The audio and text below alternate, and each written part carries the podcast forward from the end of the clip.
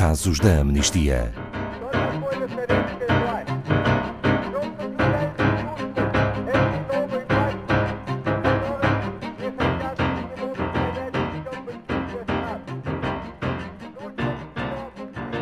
Hoje vamos conhecer o caso de Vitalina Koval. Boa tarde, Ana Farias, da Amnistia Internacional Portugal.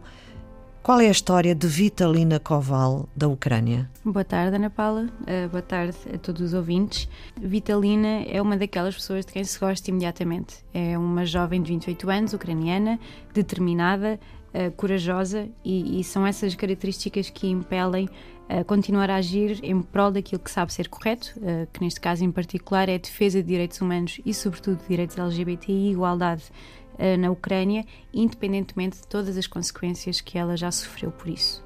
Ana Farias, e o contexto da história de Vitalina Koval? Se atentarmos neste momento ao contexto político, social da Ucrânia, é um país em ebulição até por recentes desenvolvimentos que todos, que todos conhecemos e, e ingerência e influência da Rússia.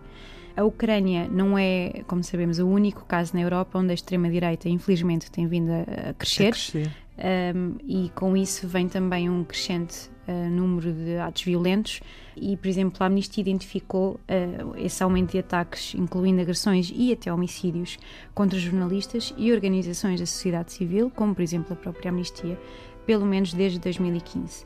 Uh, temos cerca de 30 ataques violentos uh, registados, sempre por grupos de extrema-direita, e estes ataques chegam até a ser previamente divulgados nas redes sociais e em, em plataformas online.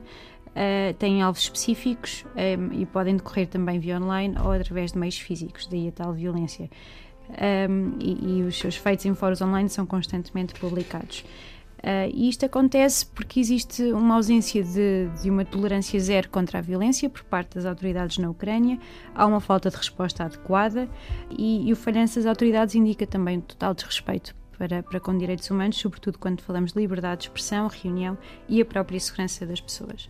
Há uma espécie de impunidade, não é? Exatamente. Um, por exemplo, uh, um dos ataques mais recentes e que conhecemos em primeira mão uh, foi num evento organizado pela Amnistia Internacional na Ucrânia, em parceria com a Human Rights Watch uh, e a Marcha do Orgulho em Kiev, também conhecido como Pride.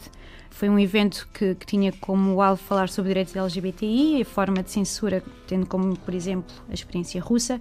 Foi alugado um espaço particular para o efeito, foi contratado segurança para o efeito, mas o que é certo é que antes do evento começar, chegaram cerca de 20 pessoas, uh, pertencentes a grupos de extrema-direita, e que ameaçaram quem estava presente no local de forma violenta uh, e forçando estas pessoas a protegerem-se dentro da, da sala que acabaram por não sofrer consequências de pior e mais violentas, porque três seguranças impediram que estas 20 pessoas conseguissem aceder à sala onde estavam, mas os participantes ficaram assim bloqueados. O próprio dono do local também depois se manifestou, não foi? Exatamente. Alguns participantes chegaram atrasados ao evento e puderam uh, ouvir uh, e testemunharam isso mesmo, e cito.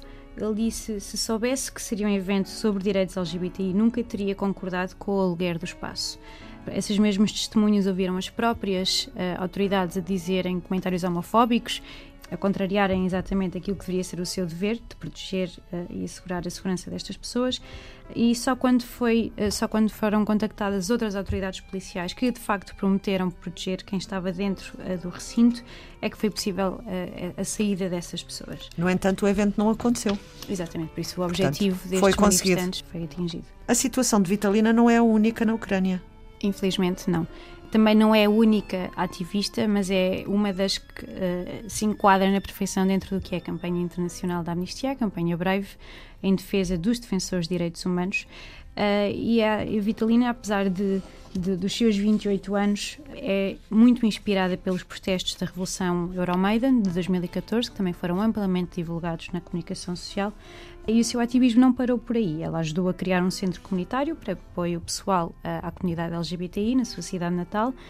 E, e, todas estas ações têm consequências. Durante dois anos seguidos, por exemplo, em 2017 e este ano, em 2018, no Dia Internacional da Mulher, a 8 de março, a Vitalina foi atacada enquanto participava numa marcha uh, e verificaram-se ataques noutras cidades também, para além da sua cidade natal.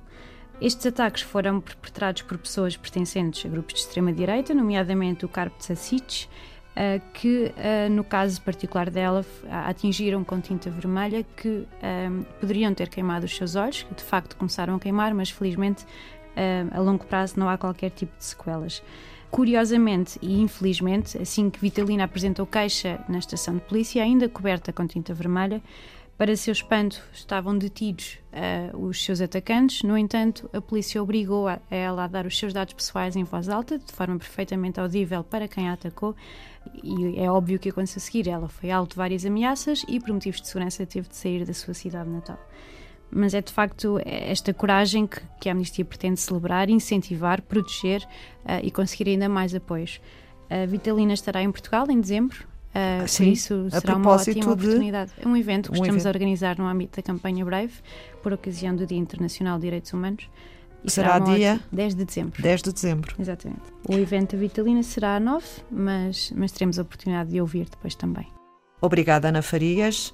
Saiba mais sobre este e outros casos em amnistia.pt.